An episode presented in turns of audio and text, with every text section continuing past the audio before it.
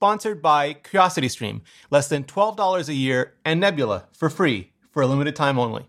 In this video, it's just you and me and iJustine talking about what we liked and didn't like from Apple in 2020 and what we want to see from them in 2021. So armbar that subscribe button and bell, and let's do this.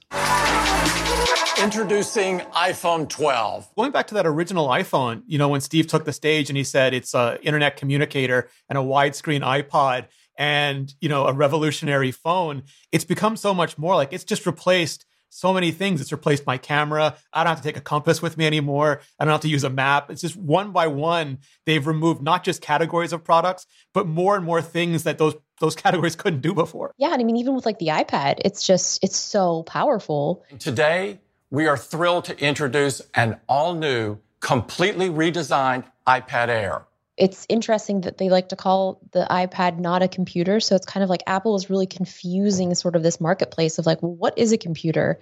And what I like to think about is the way that kids are kind of brought up now, where they're learning kind of in a touch first environment, where yeah. like a mouse and sort of traditional keyboard is like, it's not the first thing that they're learning on. Like most of these kids are handed an iPhone and an iPad basically out of the womb. Like, here you go, here's something to entertain you. So it's like that is being ingrained in their mind. So it's it's kind of like, what is this next generation going to look like when it comes to, I mean, basically everything. Like yeah. when it comes to like editing or communicating or writing, like what is what is that going to look like? Because we don't really know yet because those kids are still kind of growing up and they're going to be the ones that are going to determine kind of what the future is because they learned such a different way than we all did. And I know it's a total tangent, but that's my argument about touchscreen Mac that at a certain point, the generation who grew up on iPhones and iPads are just going to consider non touchscreens to be broken. I There's no other context. I mean, even me knowing that my Mac is not a touchscreen, I'm still like, oh, I'm like, oh gosh, now it's smudged. I'm like, oh man. So yeah, I'm still touching my MacBook. We're so. in this weird generation where phones are so powerful that they basically are computers. They just don't have big screens and keyboards. And I know Samsung is letting you hook them up to displays and mice and or mouses, sorry, and keyboards. And I wonder if Apple will ever go that far and just say, here's your iPhone. It's got Air computer on it now. You put it down next to all your stuff and you can just use it like a computer. I mean, I feel like that we're getting to that point, but especially with like that M1 chip, just seeing how powerful that is. The first chip designed specifically for the Mac. And we call it M1. It's just really shocking. And especially people don't understand like how powerful it is. Like just knowing that I edited this entire video on my MacBook, sitting on my lap with a blanket on my lap in front of a fire and the fans never turned on, editing 4K video. It was just one of those things I'm, I, I never could have done this before. And it was just, it was amazing. And you need that blanket and that fire because it's no longer hot enough to be a heat blanket by itself. Exactly. I mean, you would you turn the thing on and the fans would instantly start up. Like you even think about opening Final Cut, your fans are already spinning. So it's yeah. just, it's really, really cool. It's going to be really awesome just to see when all of these like apps and everything are actually, you know, ready for M1. And it's a horrible thing to say, but this is the worst Mac chip Apple's ever going to make as well. I know that's what I keep thinking. I'm like, if this is the worst, wow. But the 13 inch MacBook now, I'm so into like having and carrying around like a small MacBook that it's like I don't want a 16 inch, but yet working in that 13 inch kind of space is yeah so small. I'm like, my eyes are hurting. I'm getting too old for this. Man, it was even like just this another shoot that I was on, like having just that 13 inch, it was just so small. Like it fits into like the smallest of backpacks. And it was just like that 16 inch is so just massive. This is iPhone 12 mini. It's almost like the iPhone 12 mini, I've had it in my pocket and then been looking around the house for it because it is so small. I don't feel it there. And the yeah. MacBook Air is the same thing. I've had it in my bag and thought, why haven't I packed this yet? And looked around trying to pack it because it was too light to be in my bag. Yeah, it's really just, it's really something. And I'm just excited, like, hopefully when Apple stores kind of open up again, like everybody can really just kind of experience this because it is something that you need to sort of see and try to really believe it. Today, we're bringing 5G to iPhone. So you famously went on a hunt for 5G. Oh God. Um, that was like the most fun I had making a video in a really long time. Well, you were like the opposite of Sarah Connor because you were going like ding dong 5G. I mean, to be able to get like a gig and a half down, I was like, what are you talking about? Like, this is absurd. I could not believe it. Uh, I, but it is very spotty. So it's like my sister, she's kind of um, like in like another area. So I went and visited her where I would think that it would be, but it's like 5G is there, but it's that ultra wideband where Yeah. you're really going to see sort of those different speeds. And it was kind of cool though, because there were a few places that I actually was, and I looked down, I'm like, oh my gosh, I have it. And then I looked on the Verizon map, and it shouldn't have been there. So I feel like they are kind of expanding that. In a way, it's been a weird year for Apple because they announced 5G in a year where a lot of people aren't going around and traveling and leaving the house. But they also had the MagSafe Duo, which I feel like they invented for travelers. Like it's this ultra small, ultra convenient, magnetic, super cute, but really high end, expensive. You've got to be all in on the Apple ecosystem with a phone and a watch, maybe AirPods to get any use out of it. And then they announce it and they couldn't really mention travel at all. So people are just like, why? Why?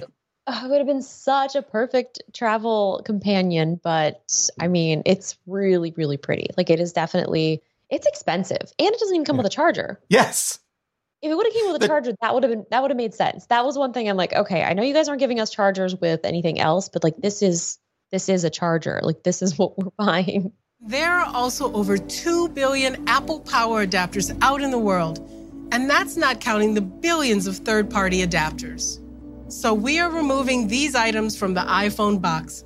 That's my compounded gripe for the year is they took out the uh, AC adapter bricks and then they sold MagSafe. The the regular one doesn't even have a removable cord. So it's got a really short cord that you can't change. And the Duo does have a removable cord, but neither of the chargers come with the adapter. And it just feels like something is fundamentally broken in that user experience. I know. I was like, you know, I give it. I'll give you guys the the the no iPhone or like nothing in the the the iPhone boxes. Like that's fine. But I was like, I bought a charger and you didn't give me a brick.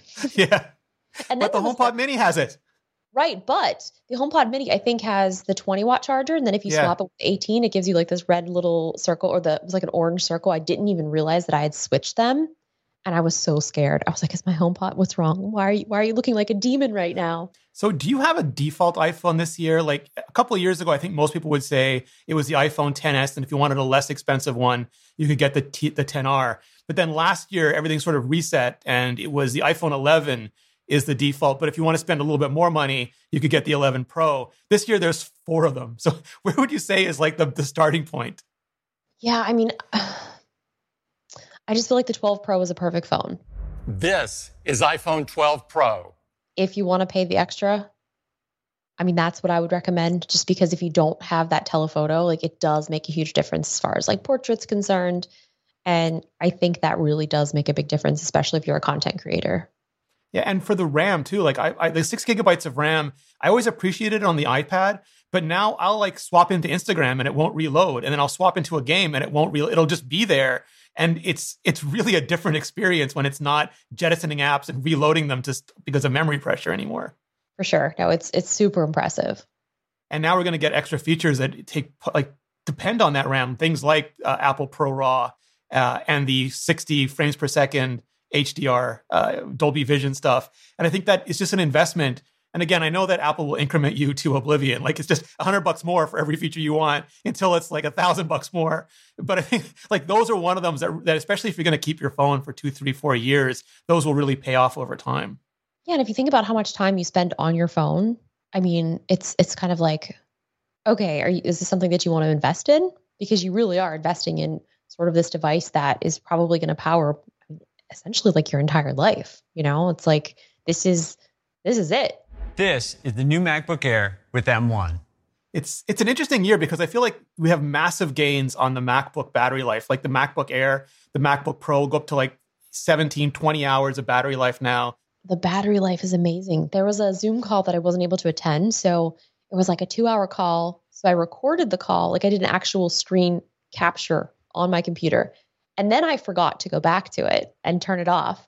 So I think I screen captured maybe like 8 hours of video and the computer I thought was plugged in wasn't plugged in. So then I went back, I stopped that recording, and then I still didn't realize it wasn't plugged in. So basically, all day, plus that extensive recording and a live Zoom session, and it was still, I mean, I still had battery life. Like at the end of the day, when I finally realized it wasn't plugged in, I was like, how the heck is this possible?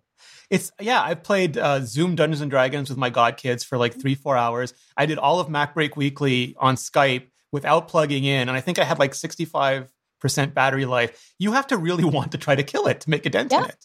It's so impressive. And is this I think this is going to be an inflection point. Like I know people are are amazed by the performance, but I think really making MacBooks why essentially without you without you don't have to plug them in very much if you don't want to. I think that fundamental again in a normal year that would just be transformational. If you were traveling if you were just out at a coffee shop if you were at school or at work it just changes your whole thinking around being plugged in all the time and that anxiety. Mm-hmm. I mean, it still changes it even now because I'm just knowing that like okay if i want to work at my table like at the the kitchen i can just bring it over there. I can go to the couch and it's just not having to worry about oh my gosh i'm gonna have to freaking plug this in. Like where's my cable? Where's the charger? And i even had to get one of those like extender cables you know that you can attach onto Yeah. like the power brick i mean that's been such a savior. If anybody has not got those definitely recommend because it'll help extend like the the cable. But it's just not having to worry about charging all the time or if my battery is going to die it's it's super super helpful. And would you say similarly for the macbook air as the default or macbook pro m1 as the default? No fan versus longer battery life. 100 more nits but do you really need them Here's the new 13 inch MacBook Pro. I think you do because even the brightness on the 13 inch, I just kept like hitting the the brightness to turn it up. I'm like, oh shoot, it's already up all the way. And I think it depends what you're doing. But if you're doing video editing or photo work, like you're gonna need that extra bit of brightness. And if you are doing more processor intensive things, like I, I would definitely do the upgrade. And then it's also really hard because the storage options are very small. It's like the starting at 256, like you can't do anything. I mean, realistically, yeah even just running the software or downloading any types of plugins, like that's going to fill up so quick. So I think like at least base 512 is what you're going to need to really do anything. And then you can always work off of external. I mean, I have like one of these OWC external eight terabyte Thunderblade drives, which Yeah. I edit off of that. And it's perfect because it's like I have all the storage I can possibly need. And I also, I I know a lot of people hate to hear it, but I also think if you're going to keep the computer for four or five years, get the 16 gigabytes because again, over the course of that period of time, 200 bucks isn't too much, isn't that much, and you never know what your workload is going to be even a year from now. Yeah, I would definitely recommend upgrading the RAM before you did storage. I mean, obviously, like if you're if 256 is all you're going to do, then upgrade to have the RAM because you can still have external storage at any point. With Apple Watch Series 6, you can measure your blood oxygen right from your wrist. It wasn't the most revolutionary year for Apple Watch. There was no new redesign, and there was no like feature that people have been clamoring for for years, like always on display. But it's still really interesting to me how Apple iterates year after year and just keeps adding like the brighter always on display, and now the pulse oximeter. Uh, what was the year like for Apple Watch for you? I'm a huge Apple Watch fan, although I'm not actually wearing it right this second. I was charging it and then because I've been doing like the sleep tracking. Me too. So when I yeah, so it's really cool because that has been my favorite feature, which I guess it could be just in the Watch OS update. But that gentle tap to wake up Yeah. is so amazing because it's like it, my day does not start by being shook awake by an alarm. It's just like this gentle, subtle tap. And I think that has actually helped me sleep better because I'm not like all night thinking like, oh my gosh, I'm just like paranoid. When's my alarm going to go off? So that I think has been a really cool shift. And just being able to, I guess, track like the blood oxygen level, I think is very fascinating, especially Yeah. with COVID, like that being a big t- telltale sign of maybe something's not right. So just being able to have that extra kind of tracking, I think is really cool. But I really love the new watch bands. The Yes. the infinite loop kind of band is, is really, really I've got cool. the woven one on now. Yes. Love it I so much. love the woven one. And it's nice too because you can wash it. It seems like it just washes a lot easier than some of the other ones too. We call it Apple Watch SE. Do you like the SE or do you like? I- I just figure like if you're going to get an Apple Watch again and you're going to keep it, you might as well go for the six because it has every feature you could imagine. If you're if you're not sure and you're testing the waters, I think the SE is a really nice option. But just get all the things, especially that always on. Yeah, I mean, you just think about it. That the always on is really cool. The the extra brightness, I think, made Yeah. a, a big more like it was actually a bigger difference than I thought it would. And I mean, yeah, it just it really depends. Like, do you want to spend the extra money on it? And if you do have it, like this is again, these are like investments. Like you have to think like, how long am I going to keep this thing? Yes. So I kind of do that same thing as well. It's like, well, is this going to be a device that I'm going to keep for a really long time? Then I'm going to invest, you know, a little bit extra. But you know, to your point, I am forgetting to charge it now because I used to just charge it every night, and now I, I use the sleep tracking, and I wake up and I just wait for it to to buzz me and say I need to be charged, and then I put it on, and then I'm walking around without it, and I feel it's not there. Yeah. Then, like it does send you a notification, but it's it's it's not scheduled for me anymore. It's not a routine. And usually I'll put it on before I work out. Since I didn't work out today, I didn't even end up putting it back on because that's usually like my routine would be like, okay, I would go take a shower and then I would have a uh, an Apple Watch charger in the bathroom. So as soon as I get in the shower, Yeah. I'll charge my Apple Watch, and then by the time I'm getting ready for the day, it's done. And that's always like it's it's it charges very quickly, which is really Yes. nice. So, do you have any big dreams for 2021 from Apple? Any big requests? Any big hopes? Wow. Well, this M1 chip has seriously really changed kind of like everything. I feel like right now, obviously, it's optimized for a lot of like Apple specific apps. But if that's what you're using, I mean, it is so incredibly fast and so incredibly powerful. You know, I'm editing a video faster than I would on almost like a hundred thousand dollar machine on my Mac Pro. I'm like, what is this? So I'm just excited about the future of this because what this means for like the Apple future is just it's going to be really fascinating to to sort of see how it all unfolds.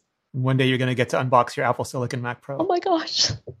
I'm re- I'm ready. What would you like to see from the iPhone next? What could Apple do to make it even better for you? I think maybe making a better front facing camera. I mean, obviously it's pretty good, but I think the advancements that they've made with like the HDR, that has been really fun to edit. And it's it's hard to sort of show that if you're just exporting SDR content, but man, when you see like you know, when you're able to like pull down those highlights and really you know save some of that data, it's really really fascinating. So, I mean, obviously I think I was going to say battery life, but man, the battery life on the Pro Max is great as well. So I don't know. I just, I would like something that they would kind of surprise us where it's like something that we didn't know that we needed. And they're like, hey, check this out. This is what we did.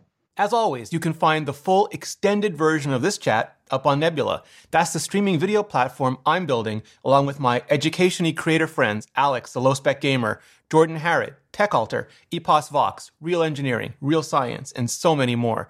It's a place where we can put up extended and bonus content without having to worry about demonetization or the tyranny of the click through rate or watch time or algorithms or ads.